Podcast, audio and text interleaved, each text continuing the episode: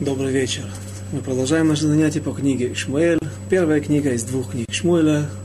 Мы остановились в прошлый раз на начале войны, точнее погони за филистимлянами. В тот момент, когда пришло избавление, было начало избавления от рук филистимлян. И вот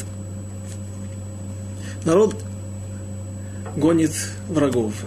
Шауль, увидев то, что, э, то, что происходит, всего 600 человек, и в его стане 600 верных воинов, но филистимляне, огромные, несмотря на огромные силы, которые были сосредоточены вокруг, вокруг горы, где находился отряд стан Шауля, царя Шауля, филистимляне бегут. Царь Шауль обращается к Коину для того, чтобы он спросил у Всевышнего, нужно ли как ему быть, но когда он видит буквально за считанные минуты, когда разворачиваются события, как разворачивается быстро события, Шауль видит, что филистимляне, э, их, их лагерь теряет форму, они превращаются в, в, в все превращается в беспорядочное бегство, и поэтому Шауль говорит Коину, Асоф Ядеха, можешь оставить Урим и Тумим, не спрашивать, потому что мне все понятно. Нередко Шауль полагался на, на свой битахон, на уверенность, на то, ту черту, которая отличалась колена Беньямина. И об этом нам еще придется говорить, потому что царь Шауль преувеличивал этой мерой, этим качеством, которое было дано им от Бога, которое они унаследовали от своего отца. И было в, в, этом, в, этих, в подобных поступках, когда царь Шауль не спрашивает, практически никогда не спрашивает Урим Бетумим, ту таблицу, на которой находились камни, драгоценные камни, которые высвечивали и э, светились поочередно, и Коин должен был составить ребус из букв которые светились, из слов выбрать правильную букву. Шауль пренебрегал эти, этим э, способом связи или выяснения э, обстоятельств, как ему быть дальше. И в этом есть какой-то зильзуль, какое-то пренебрежение Всевышним. Мне все понятно, все, мне всегда все понятно. Я слишком умный для того, чтобы обращаться ко Всевышнему. Я знаю, с одной стороны, это показывает на большую уверенность во Всевышнем, но с другой стороны, это говорит о том, что человек полагается на себя, а чрезмерная уверенность в себе, она нередко подводит людей. Что же произошло дальше? Если я не ошибаюсь, мы остановились посередине 14 главы. После того, как пересчитали стан, Царь Шауль убедился, что Йонатан и его оруженосец отсутствуют, и что они, по-видимому, стали причиной э, панического бегства филистимлян, и все устремляются в погоне за врагами, присоединяются к ним евреи, которые находились в Бехар Эфраим, недалеко от колена Бениамина, располагалась территория колена Ефраима, которая принадлежала Ефраиму, всем отпрыскам от одного из сыновей Яакова. Это колено было многочисленное при входе в землю Израиля, поэтому они получили огромные территории, они располагались от Иерусалима, скажем, от колена Бениамина, если точно. Если вы знаете карту, сегодня это территория Рамалы, э, граница, северная граница Иерусалима, от арабского города Рамалы и до Шхема, до середины Самарии. Вся эта территория принадлежала колену Минаше. Это что касается зап... э... севера и юга, а с запада до востока распространялась от реки Иордан и до побережья Средиземного моря. Не у каждого колена была такая территория. Например, колено Бениамина, оно распространялось от территории колена Бениамина, от Иерихона, от э, также реки Иордан, того места, где оно впадает в, в Мертвое море, и доходило до территории сегодняшнего Мадиина, до территории Гуш-Дан, где э, окрестности тель Большого Тель-Авива. И колено Бенемина не имело, например, выхода к морю, к Средиземному морю. И вот все евреи, которые не успели переправиться за Иордание, все евреи, которые прятались в ямах, в чуланах, э, в канавах,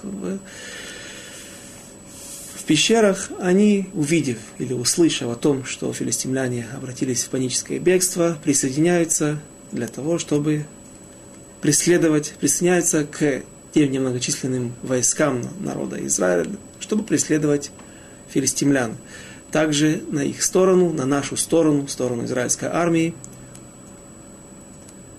приходит, приходят иврим, какие-то евреи, которые находились в стане филистимлян.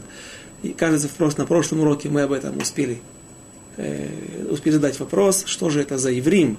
Были ли это враги народа Израиля, евреи, которые воюют с евреями, э, пятая колонна так называемая.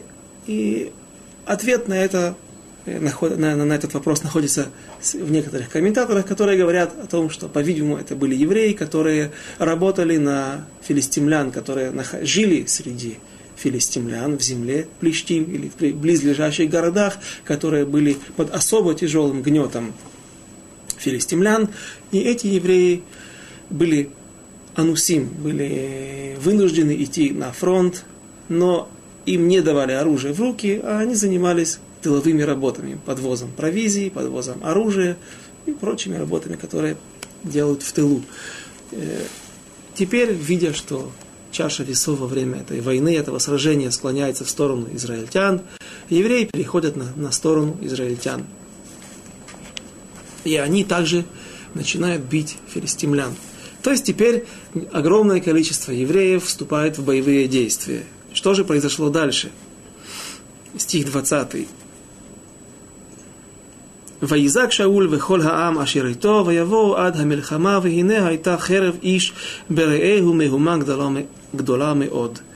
И было, когда Шауль говорил, со, э, извините, следующий стих, и собрался Шауль, собрались Шауль и все люди, бывшие с ним, и пришли к месту сражения. И вот они подняли мечи друг на друга. Началась какая-то резня между филистимлянами. Такая ситуация, например, наблюдала, описывается в книге Шофтим, книге Судей, когда Гидеон всего с тремя стами воинов приходит на 300 тысяч войск, приходит воевать с 300 тысячами войск э, врагов, которые пришли в этот раз с востока. Это были, если я не ошибаюсь, Ишмаилим, будущие мусульмане, потомки Ишмаэля, э, арабы. Арабы точно.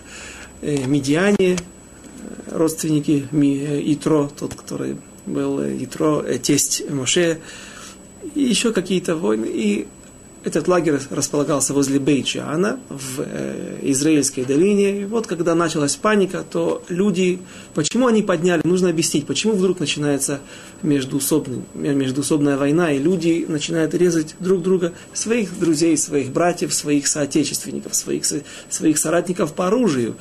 Э, и объясняется тем, что когда лагерь слишком велик, то люди, первые, которые находятся на краю лагеря, в момент паники, они начинают бежать. И люди, которые находятся вдалеко, в, в, далеко от них, на другом краю лагеря, совершенно противоположном, или же даже в середине, им кажется, что это бежит на них, приближается к ним ряд фронтальная линия э, врагов. И тогда они их встречают с боем, вынимают оружие, и в панике начинается война, в такой суматохе, междуусобная война. А почему это произошло э, в случае с Гидеоном?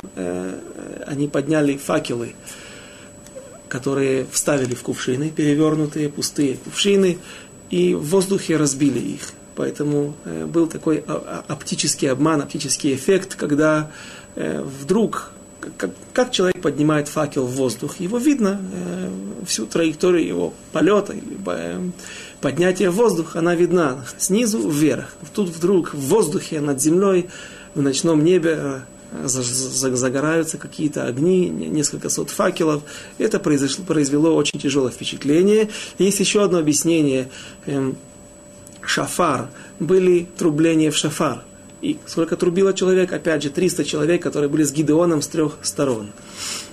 Э, вновь отойдем, э, интересный момент, экскурс в наши занятия предыдущие, от, от, от, от, от, от, когда мы вспоминали Аллаху, учили Аллаху, почему же Шаур в начале своей карьеры, своего правления, когда он идет воевать, отстаивать права народа Израиля, воевать за честь израильтян города, жителей города Явеш-Гильад, э, Шауль с трех сторон окружает отряд, войска, стан амунитян, для того, чтобы дать им четвертую сторону открытую, чтобы они могли бежать. Потому что это правило, которое мы учим истории. Рамбом так пишет, что нужно, когда ты осаждаешь какой-то неокруженный, необороняемый город, город не окруженный стеной, или же это пусть лагерь военный, нужно всегда дать э, врагам возможность уйти. И там был спор между Рамом и Рамбаном, что это из э, хороших качеств. Тора хочет нашим, нас обучать этому из-за хороших медот,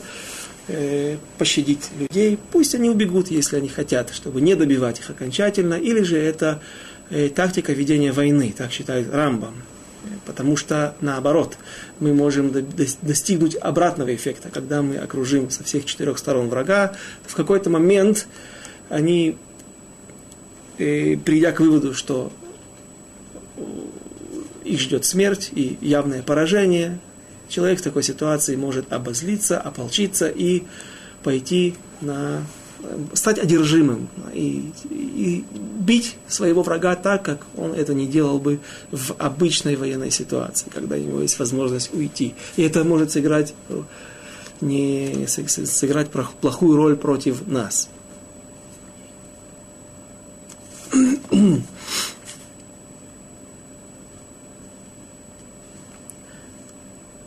Что же произошло в ситуации с Гидеоном? Три сотни человек с трех разных сторон Э, в ночи разбили кувшины с огнем, и э, лагерь побежал.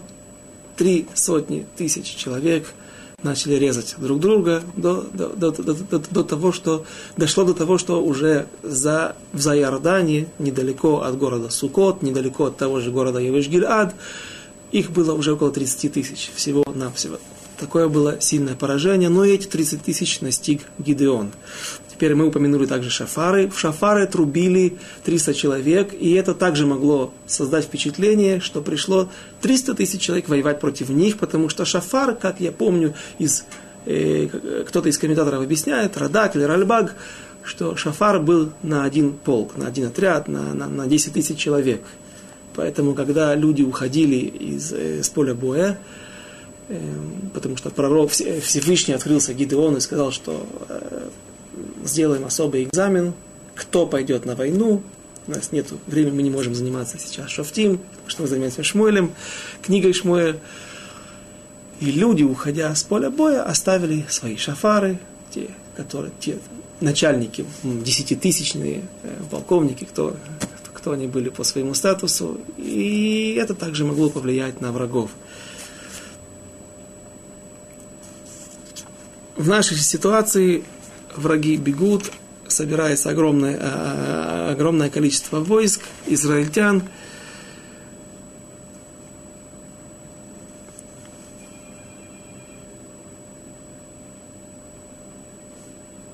Стих э, 21. «Вагаиврим гаюля плештим кейтмоль шельшом ашер алу имам бамахане савив вехем Вегам Хема льет им Израиль, Ашер им Шауль Йонатан. И израильтяне также переходят на сторону евреев, о которых мы уже упомянули сегодня.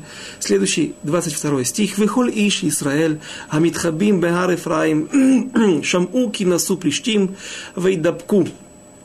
Гамхема Хареем Бамирхамай. Также присоединяются другие евреи.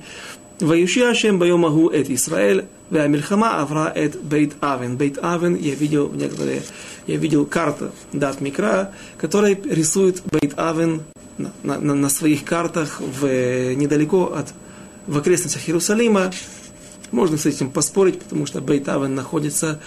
Также был Бейт Авен э, на границе с филистимлянами. И для чего есть... И, и, какая необходимость так объяснить, как я хочу объяснить, а не как я видел на той карте.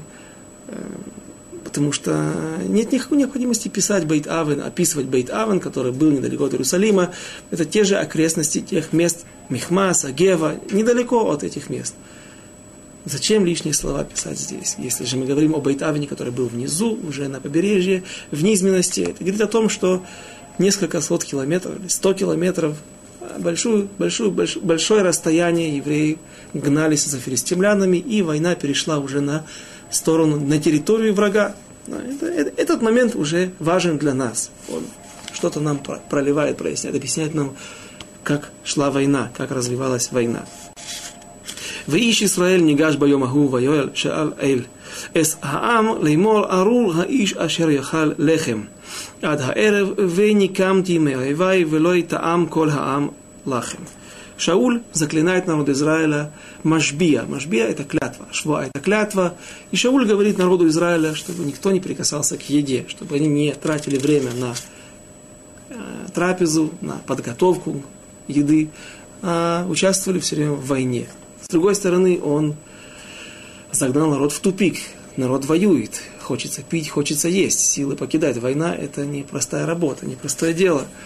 И Йонатан, когда услышал, ну, все по порядку, мы, скоро мы это увидим, когда он услышал о клятве, о клятве, который заклял Шауль, скажем, обед, который наложил на запрет, который наложил Шауль на еду, он сказал, что последствия будут плохие та цель, которую он хотел достичь, она не превышает последствия, ну, плохие последствия, которые также будут достигнуты в кавычках этим постановлением царя. И вопрос, который спрашивают наши мудрецы, наши коммен... Э, хазаль, мудрецы Талмуда, Ришоним, э, после талмудическая эпоха, э, на основании чего, как мог царь Шауль заклять народ. И мы сейчас увидим в скорости, что даже люди, которые не присутствовали при этой клятве, на них также это распространяется. Э, клятву народ может, э, когда царь Шауль, когда Шауль, царь или Бейздин, Сангедрин заклинают народ, делают какое-то постановление, то народ должен сказать, а, сказать Амен. И тем самым они принимают на себя это. Есть такие ситуации.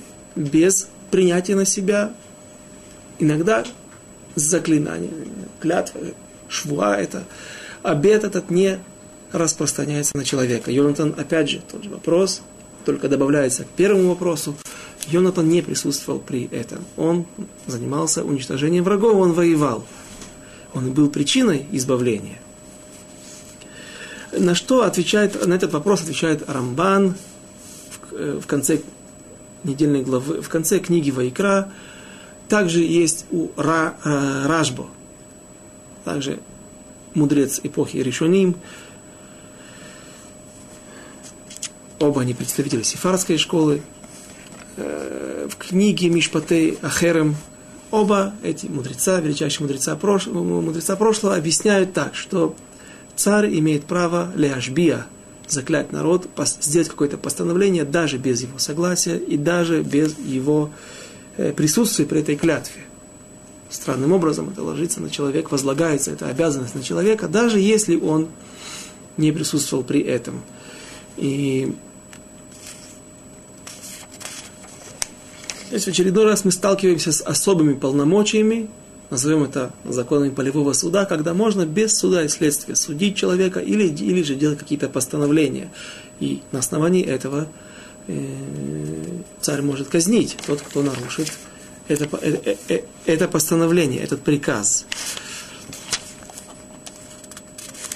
Что же произошло дальше? Стих 26. Вихоль хаарец бау баяар ваиги дваш арпней асаде. И весь народ пришел, вошел в лес, и был мед на поле был мед, который сочился из своих сот, проливался на землю, и люди были голодные, но не могли есть, потому что была клятва. Воево, העם אל היער, והנה הלך דבש ואין מסיק ידו אל פיו, כי ירא העם את השבועה. Люди вошли в лес, увидели мед, но никто не подносит руку с медом к устам своим, потому что была клятва. ויונתן לא שמע, בהשביע האביב את העם, וישלח את קצי המטה אשר בידו, ויטבול אותה ביערת הדבש, וישב ידו אל פיו, ותרוינה עיניו. Йонатан же не слышал, как отец его заклинал народ, и протянул конец палки, которая в руке его, и обмакнул его в медовые соты. и поднес руку к устам своим, и прояснились глаза, глаза его. Э, и за... Остановимся здесь. Здесь есть интересный спор между Ришоним, также между комментаторами. Раши, например, говорит, что мед это не мед, как мы попросту понимаем, что это пчелиный мед, это мед, который сочился, это патока, которая сочилась из э, сахарного тростника. Сахарный тростник рос, по-видимому, в Израиле. Раши так и говорит. Сахарный тростник кне сукар шегодель баарец, баарец Израиль. Сахарный тростник, который растет в земле Израиля. Я знаю, есть, э, был тростник сахарный на Кубе, мы его получали от, от, э, от, от Фиделя Кастро за, за поддержку его вооружением. Э, в Израиле мне неизвестен, но, по-видимому, в те времена так Раши говорит, что ему был известен вид сахарного тростника, который рос здесь. Немножко сложно, на что основывается Раши. Есть другая сложность дальше. Дальше будет написано Ярод Дваш. Ярод Дваш – это именно медовые соты. Соты, пчелиные, пчелиные соты. Но Раши, э, у нас нет права спорить с Раши, но мы можем привести другого комментатора, который э, имеет такой же авторитет и имеет право спорить с Рашей. Э, друг Радак приводит два мнения. Он вскользь упоминает о сахарном тростнике, но больше склоняется, в первую очередь он приводит мед пчелиный. Вопрос же, который возникает здесь, почему, что со странной формой поедания меда – Йонатан вонзает свою палку, не свою палку, какую-то палку, у него был меч, палец ему не нужна была. Он берет какую-то палку, вонзает ее в э, соты диких пчел, отламывает кусок и начинает его есть. Пробует его. Почему нельзя было отломать рукой, мечом, отрезать ножом? Э, на это отвечает Равьонатан Айбешец из Германии. Он говорит так – известно было, написано в Мишнайот, в Масехат Псахим, э, что Шауль кушал, от, ел хулин бетара. Есть, э, есть такое поведение, не только коины могут не есть. Коины обяз... Э, не, не могут кушать свои подарки и труму в туме, а только кушают ее в бетара, в чистоте.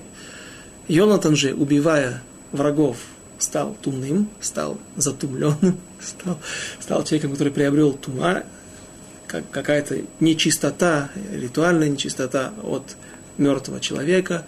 И теперь, поскольку его, в его доме отец и, соответственно, сын шел за обычаем отца, по, по, по путям отца, даже хулин, даже простую еду, они не были коинами, не были бенеминовцами, из колена Бенемина. Хулин также а, там ели в чистоте. Теперь, если он, он прикоснется к этим сотам, они сразу же приобретут тума. Потому что тума приобретает, еда приобретает туму с размером размер яйца объем, который воды выдавливает, который выдавливает яйцо. Теперь же, когда Йонатан отломал палкой, палка это шутайкли, эц, простые деревянные сосуды, она не переносит, не передает туму. С одной стороны, он не затумил всю еду, когда она была в большом количестве. Это была сота огромная, огромный улей, искусственно, ну, как пчелы в лесах делают на, на, на ветках или в дуплах. Когда же он отломал кусок соты, который, по-видимому, был меньше, так предполагает Рав Йонатан Айбешец, был меньше, чем яйцо, теперь он может прикоснуться своими устами, внести это в рот, и сота не приобретет туму. То есть он даже во время боевых действий поступает бедигдук, в, в, в точности соблюдает каждые все заповеди и все э, ангагот, те, те, те обычаи, которые он на себя принял, принял дом его отца.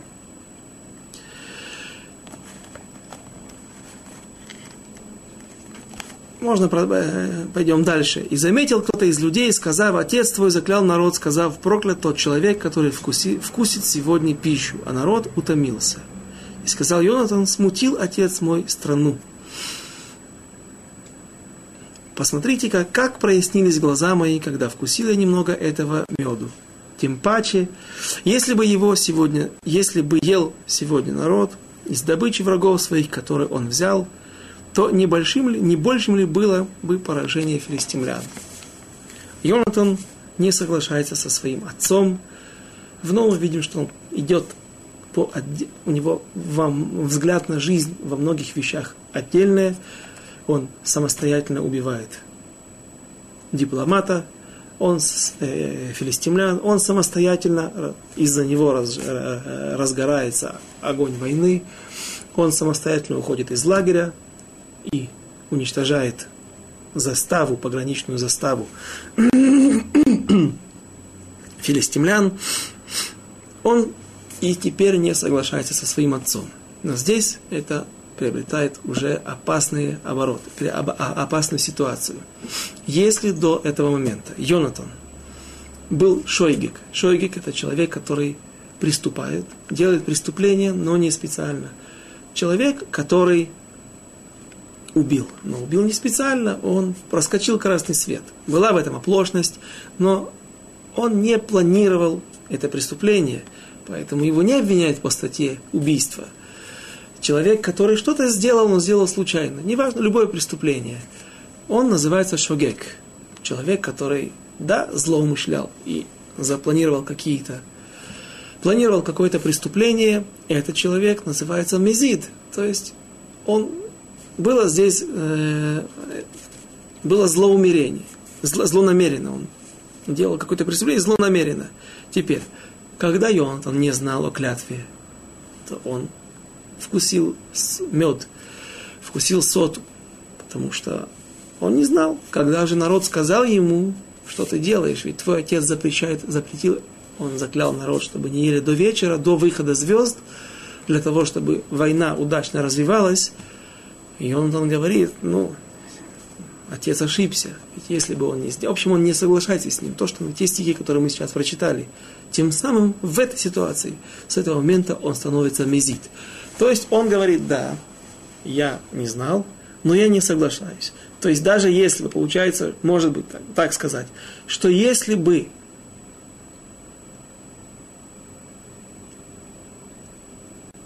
что даже если бы Йонатану сказали, люди до этого, он все равно съел бы. Несмотря на то, что клятва на него не распространялась. И это чуть не стоило ему жизни. Скоро мы это увидим.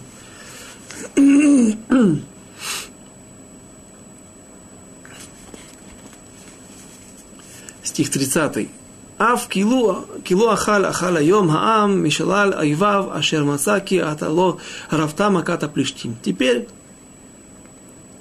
поражение филистимлян будет не таким, как могло было бы быть, если бы народ ел. Ваяку байомагу баплиштим михмаш аялона вайоав аам меот. И били филистимлян в тот день михмаш от михмаш, михмас, извините, аялона. Аялон это ручей, многоводный ручей, особенно он перепол... его русло переполняется в... после сезона дождей, в сезон дождей.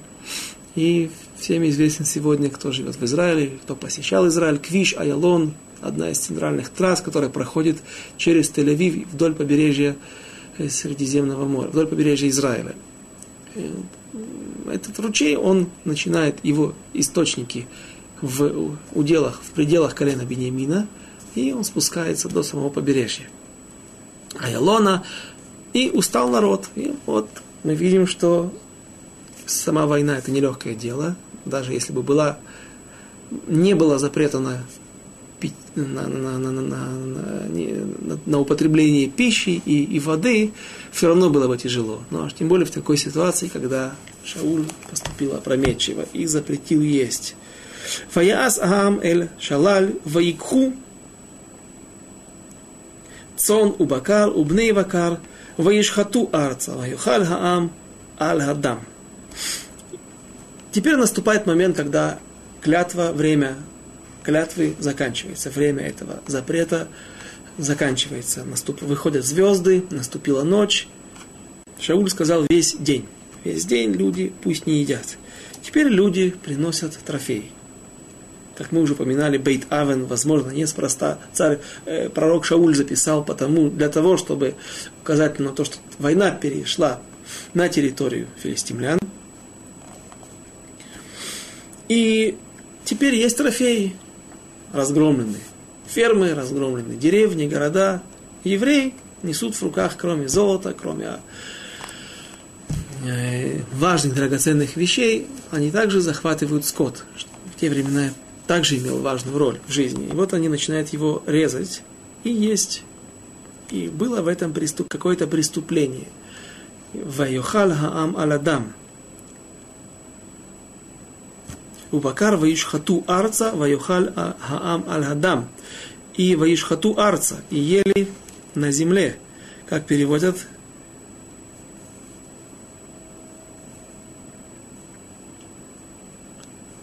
и взяли мелкий крупный скот и телят, и резали их на земле. Да, арца, да, на, резали на земле. Ваяхлу аладам. Э, есть комментаторы, которые объясняют, что была здесь в этом проблема, что евреи резали животных на земле. Кровь хлыстала из перерезанных вен на само мясо, разделанную тушу, и таким образом люди употребляли вместе с мясом также и кровь. Наверное, нужно, можно сказать, что ели сырое мясо, что и сейчас мы дойдем до интересного момента, который я уже обещаю, дважды обещал, о том, какие, как можно есть, когда можно есть трефа.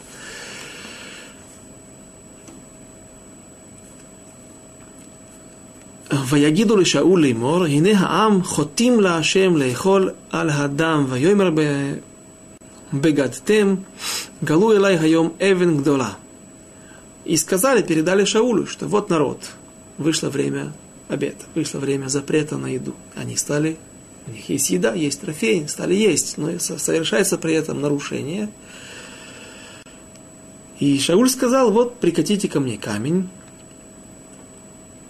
Эвен Гдула, большой камень. Вайомер Шауль, поцу баам, ваамартем лахем, хигишу элай иш шоро, ואיש סייהו, ושחטאתם בזה, ואכלתם ולא תחטאו להשם לאכול על האל הדם, ויגישו כל העם איש שורו בידו, Галайла ваишхату шам.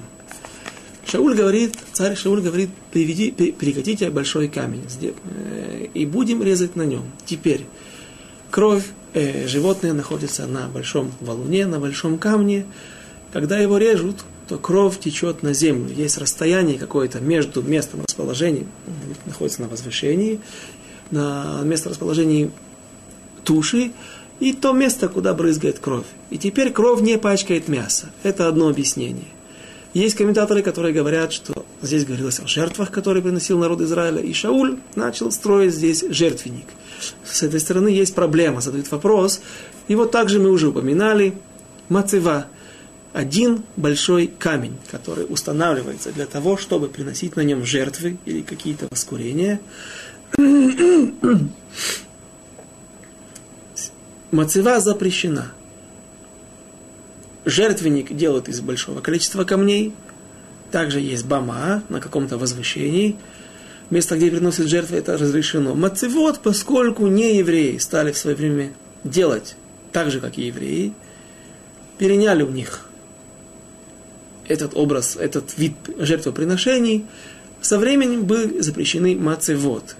То есть какой-то жертвенник, который состоит из одного камня. Как же Шауль здесь предложил народу, делает, поступает не в соответствии с Аллахой, на это отвечает, э, можно объяснить так, что, возможно, был один основной камень, из которого состояла база, из которого состоял фундамент, а потом его обложили большим количеством камней, еще несколько камней, что уже выводит его из статуса мацевы, камня одного, а, и это уже называется мизбех, жертвенник.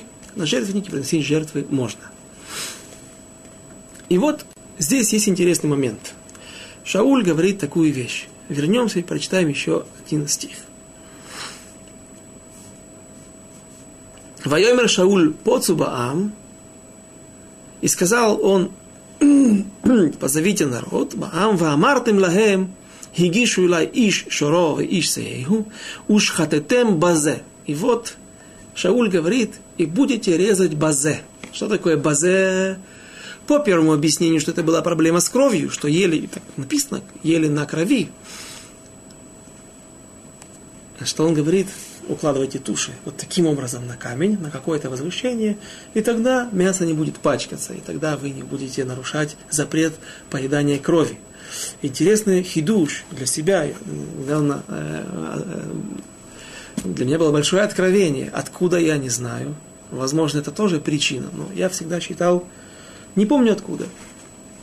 Где-то слышал, где-то читал, что кровь запрещена, кровь животного запрещена в еду для человека по причине того, что душа находится как человека, так и животного в крови, в сердце, сердце при, мехубат соединено со всей кровеносной системой, и так принято считать, что душа находится в крови. Когда мы поедаем кровь животного, это душа, душа животного, то мы становимся как бы немножко больше животными. Но это нежелательно, лучше оставаться человеком. Вдруг я обнаружил объяснение. Я не проверил, если первое мнение, то, что я сейчас сказал, это неправильно. Новое объяснение, что кровь запрещена из-за ее маалот, из-за его, ее преимущества. Что же за преимущество у крови, что же, что, что хорошего в крови? Кровь приносится во время жертвоприношений, также на жертвенник выливается в основании жертвенника. Кровь собирают в специальный сосуд, ее передают коины. Это отдельная церемония. Я прошу прощения за такие нюансы, за много таких против, особенно перед женщинами и другими слабонервными людьми. Но это Аллаха, это то, что здесь написано, мы изучаем и должны это знать. Так я думаю. И поэтому, поскольку кровь приносится на жертву, на, э, это также часть церемонии жертвоприношения кровь принадлежит, как бы это из, из, из, из то, то, чего ну, на иврите говорят шаях легаво, это относится к чему-то возвышенному, как Сафер Тора, как э, все, на, на, любая атрибутика, как э, выполнение заповедей, тфилин, никогда мы не подкладываем тфилин для того, чтобы сесть на ней, да, чтобы что-то, что, не садятся на бама. Когда Сефер Тура находится в руках, никто в синагоге не сидит, все встают. Сефер Тура не находится в своем месте. Ворона Койдыш, также и люди сразу же поднимаются. То есть мы с уважением относимся к э, любым предметам, которые выполняем заповедь, которые обладают святостью. Кровь также обладает в какой-то мере святостью, и поэтому, по, именно по этой причине она запрещена в употреблении в пищу. Это мы объяснили одно мнение. Что же, какое еще одно, какое еще мнение есть? Здесь написано в Шхататем базе. Мы сказали базе переводится как вот этим, это, вот здесь базе, базе, на этом камне. Также можно говорить и сказать базе на этом камне, а можно базе этим. Говорит Мидраш. В Мидраш, в Икра Раба приводятся интересные трактования, интересные объяснения, которые используются нашими мудрецами ле Аллаха. Говорит Мидраш, Шауль поднял нож шхиты. Шауль сказал, поднял в воздух нож шхиты, сказал народу Израиля, израильтянам, ушхатетем базе. Я сегодня для наглядности принес нож шхиты. Я сейчас всех слабонервных прошу покинуть студию или же, или же удалиться от экранов. Вот. Кто не видел, я, например, до последнего времени не видел такой нож. Мне было не просто его достать. Это нож шхиты. Вот таким ножом режет крупный рогатый скот. И Шауль достал вот такой нож. Так, уже наш оператор убежал. я, я не собираюсь здесь взмахивать и никого обижать. Мы будем вести себя очень осторожно. Вот таким ножом резали, режут сегодня и резали наши предки. Шауль сказал базе. Базе гематрия 14. Числовое значение трех букв предлога Б. И слово З, Б это 2, Зайн это 7, Гей это 5. Всего получается 14. Базе гематрия 14. Ч. Отсюда учат Аллаху, или намек точнее на Аллаху, что лезвие такого ножа для шхиты крупного рогатого скота должен быть 14 пальцев. Палец – это вот этот объем пальца, не объем его, да, то, что окружность, не окружность, объем. Объем талии, говорят, правильно, когда меряют? Э, э, хая, хаят, как сказать, портной. Объем пальца 2,5 сантиметра по хазонышу, получается 30-14 пальцев, это не вот так вот нужно положить 14 пальцев, да.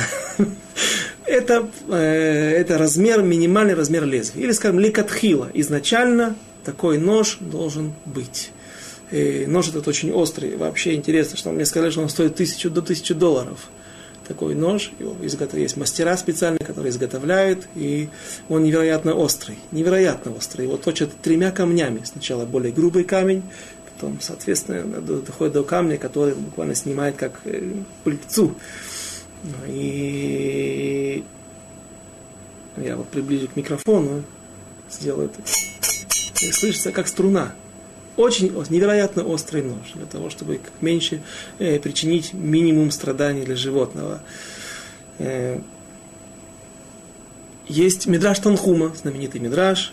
Мидраш Танхума учит другую, другой עניין, другую алаху из этого, из этого стиха, из этих слов בזה они не используют, в Мидраш Танхума не берут букву бет, тогда а что трактуют, какую гематрию з?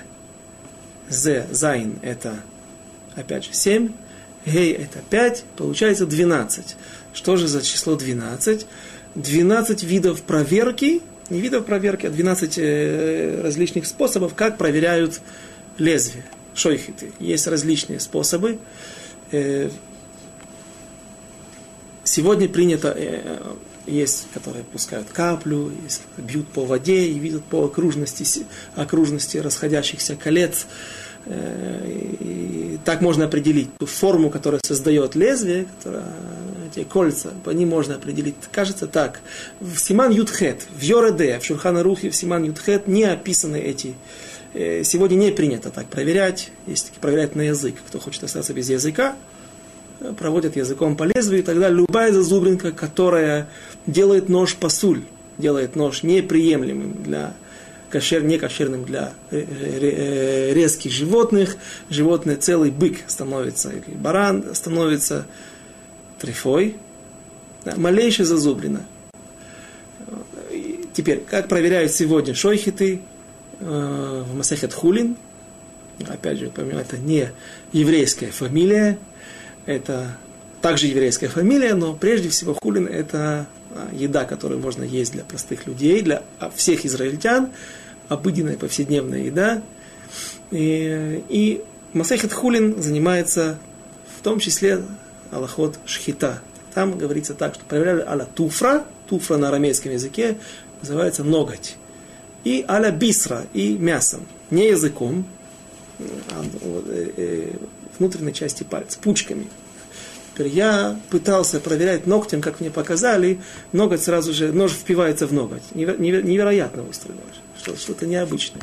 Я не знаю, если на нем можно делать тот же трюк, как, и, э, как делал в своем споре шейх вместе с, при встрече, с, так рассказывает история, вместе с э, Ричардом Львиное сердце. Каждый из них хотел чем-то по, по, покрасоваться друг перед другом. Так, Ричард Львиное сердце разрубил металлический, металлическое копье своим мечом, показав э, немалую силу. А шейх выхватил платок, подбросил его в воздух, подставил знаменитую дома, саблю из знаменитой дамасской стали и под тяжестью земли нож сам Эм, э, платок разрезался, шелковый платок разрезался сам на лезвие. Я не знаю, если это произойдет с нашими ножами, но, но, но ногтем я проверять не пытался. Это так, значит, так, делаю 12 раз. З это гематрия 12. Не нужно, я не буду писать ничего. Я, здесь будет, я надеюсь, видно. Допустим, это ноготь проводят. Один раз, два раза вниз. И таким образом, когда есть какая-то зазублина, чувствуется сразу же шероховатость. Потом по другим углом с другой стороны, вверх-вниз, и также с этой стороны, вверх-вниз. Получилось шесть раз, да, шесть движений. Вот блокнот у меня уже исполосованный. Теперь потом делают мясо. Аля бисра, бисра, это басар на арамите, на арамите бисра, на иврите басар, делают внутренний проводят. Не, не переживайте. Вверх, вниз и то же самое. Шесть раз с двух углов, под разными углами.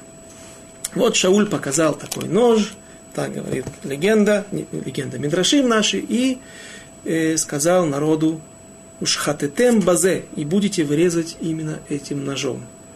А что народ Израиля не знали, что нужно резать?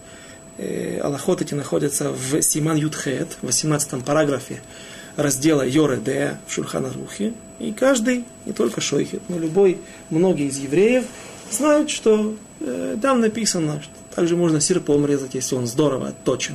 Ситуации, когда человек находится в какой-то в концлагере или на острове необитаемом, где нет у него других предмета. Вот такой вот классический нож, который принят уже во всем мире давно. И есть у него магаль, серп. Серп, э, с одной стороны, есть зубцы, безусловно, это не непригодное для шхиты орудие, а с другой стороны он заточен. Такие были такие виды серпов. Он остро заточен, и можно также резать, пусть он даже косой. Меч, даже стекло, все, все, многие, многие эти предметы, многие материалы на земле могут служить для шхиты. Кошерным, э, кошерным приспособлением для шхиты. Выполнять роль ножа. Что же Шауль, что у них были мечи, наверняка были мечи острые, наверняка не могли найти острые ножи. Что Шауль хотел показать и о чем он пришел сказать. Это чуть через несколько минут, а до этого я также упомяну интересный момент, который описывается в Йораде в 18 параграфе, что в э, Бриск-Делита, в Брест-Литовском, это находится в Беларуси, но всегда это считала Беларусь, всегда считалась частью Литвы. Э, в, в Бресте был случай, когда одного шойхета спросили то, что сегодня мы все уже знаем. Благодаря нашему уроку, благодаря нашим мудрецам, каждый из нас сегодня уже это знает. Спросили, сколько должен быть, какое должно быть лезвие ножа. Сказал, изначально 14 пальцев, то есть по сегодняшним э, меркам 35 сантиметров. И спросили его, это правильно, правильный нож, откуда это учат, откуда намек на это. И он не знал, и написано, при, приводят это Б.Р. Гейтев, один из комментаторов э, э, Шульхана Руха, Берейтов говорит, из-за этого его местные раввины сняли со шхиты на 30 дней. Был оштрафован на 30 дней за то, что он не знал то, что мы сейчас изучаем, что это изучается из книги Шмуэля, что это написано в Ваикра Раба, Мидраш Ваикра Раба, что это написано в Мидраш Танхума.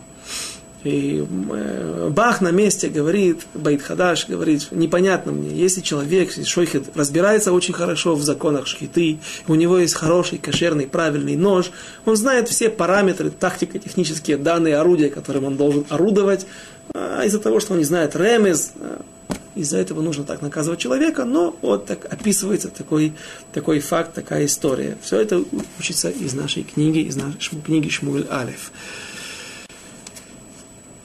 Теперь вопрос, опять же тот вопрос, что Шауль хотел этим показать по Мидрашу? Шхатитем базе. И вот мы, наконец, в конце сегодняшнего урока, наконец-то подходим к тому анонсу, о котором я упоминал.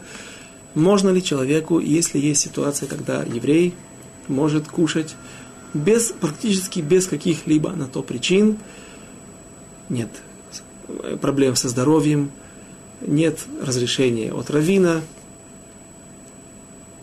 Ну, сейчас мы о, разрешении таком будем говорить. И вот перед ним свинина или верблюжатина, любая другая трефа. Есть такая ситуация. Написано в книге Дворим в Хумаш, в Торе в недельной главе Вайтханан, 6 глава, 11 стих. У Батим говорит Всевышний, Вая ки виаха, э, начнем с 10 стиха, Вая ки евиаха Ашем Элокеха Эль Хаарес, когда приведет, и будет. И, был, и будет, когда человек, когда, когда Кадош Бруху приведет вас в землю Израиля.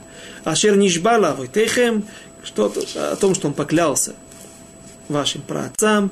Лавраам Лицхаку Яков латет леха лах арим гдолот ветовот ашер лобанита дать, передать ваши руки, предать ваши руки дома и города, которые вы не строили. И вот одиннадцатый стих, из которого учат Аллаху.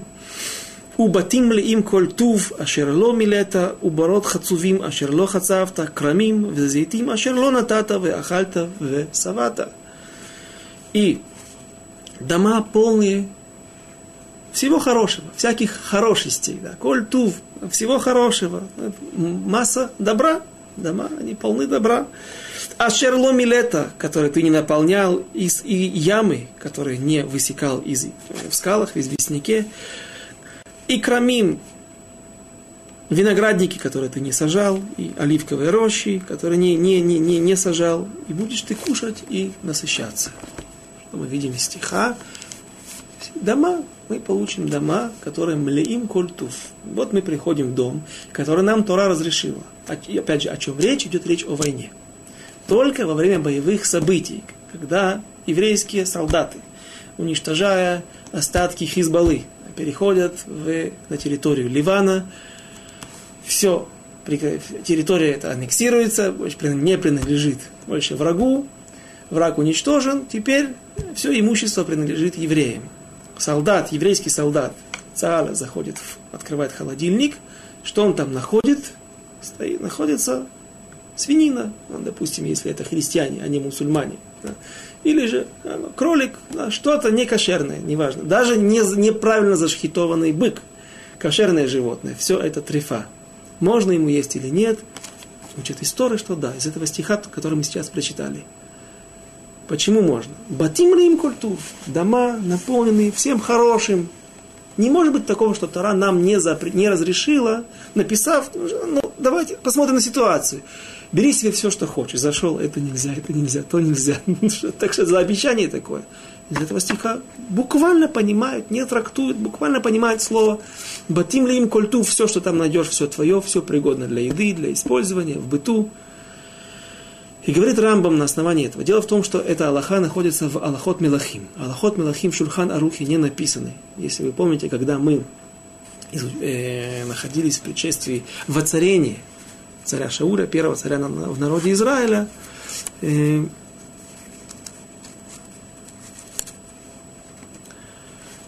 то мы приводили различное количество, э, разно, разных комментаторов, большое количество комментаторов, но не было ахраа, не было какого-то э, окончательного вывода из Шульханаруха, потому что в Шульханарухе эти аллахот не описаны.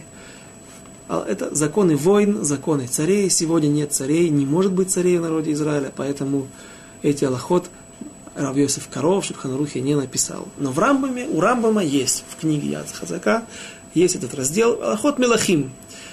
Э, в, одном из, в одной из глав э, Рамбам пишет так, в, в самом начале восьмой главы Рамбам пишет так. И вот солдаты, которые, еврейские солдаты, которые захватят нееврейскую землю во время войны и обнаружат там некошерное мясо, они могут все это есть, если рейвим, то есть должна быть какая-то причина. Другие комментаторы еще более облегчают, даже без причины. Это не пикуах нефиш, это не опасность для жизни. Если опасность для жизни, не нужно вообще писать.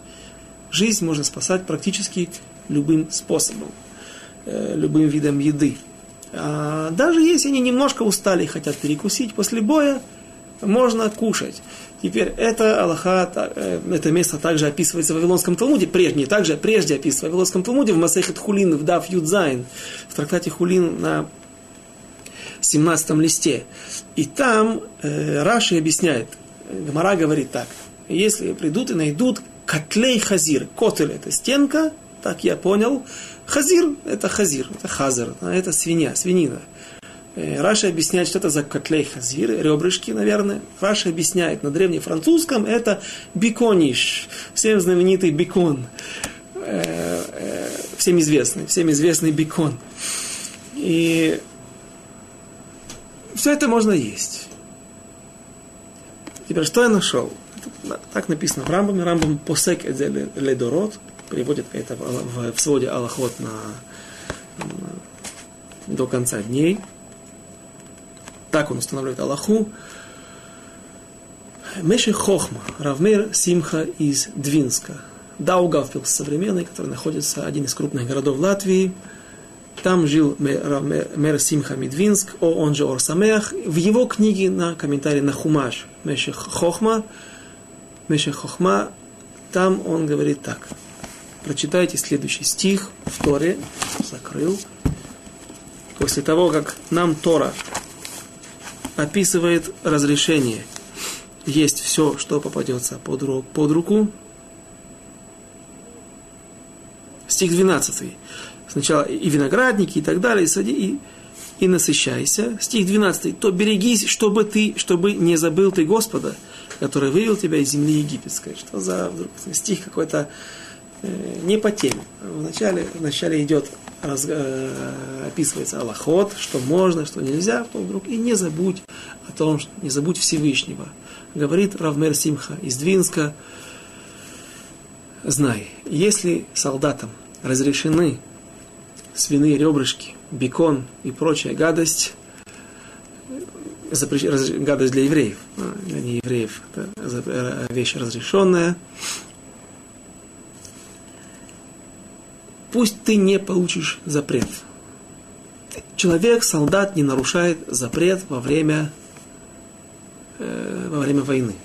Но почему, ты, почему вдруг Всевышний нас остерегает, говорит нам, остерегайся, не забудь меня. Потому что свинина, она, вся трефа, любое трефное мясо, оно э, за, э, грубит душу человека. То есть оно делает свое пагубное дело. И говорит Равмер Симха, так поэтому знай, что даже если он делает интересное, приводит интересный хидуш, интересное, э, интересную Аллаху, лучше в субботу нарушить субботу и взять животное и зарезать его и накормить чем-то горячим больного, если ему нужен суп, чем брать что-то трефное и давать ему, при этом не нарушая субботу. Мне кажется, я это не проверял, спросите это знающих, более знающих людей, раввинов. Мне кажется, это немножко хидуш, это э, новость, потому что я не знаю, что более опасно на Палахе. Но так мне показалось, что Мэр Симха из Двинска, он устражает в этом плане. Говорит, что лучше все равно не пользоваться этими разрешениями. И что интересно, Рамбам, судя законов, Сразу же после разрешения есть эту свинину, он приводит разрешение брать женщину не еврейку во время войны. Как известно всем, женщину не еврейку можно брать во время войны. Кенеге, почему? Кенеге то ецер дебра Тора. Против дурного начала говорила Тора. Тора, Кадош Баруху знал о том, что тяжело очень устоять против э, соблазна взять красивую женщину, когда ты победил своего врага.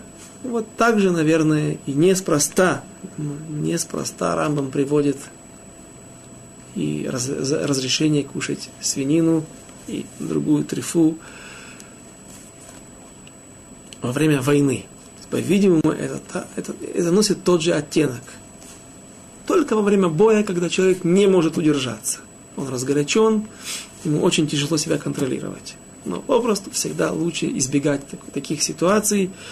И Байзрат Ашем э, мы начнем в следующий раз о том, мы рассмотрим ситуацию, чем же закончилось нарушение Йонатана. Йо, Йо, как, та ситуация, когда Йонатан нарушил запрет своего отца, есть что бы то ни было, война с Амалеком – множество нюансов этой заповеди, кто может выполнять, кто делает войну, на ком лежит эта обязанность, и то, как Шауль вновь оплошал. До свидания, до следующей встречи.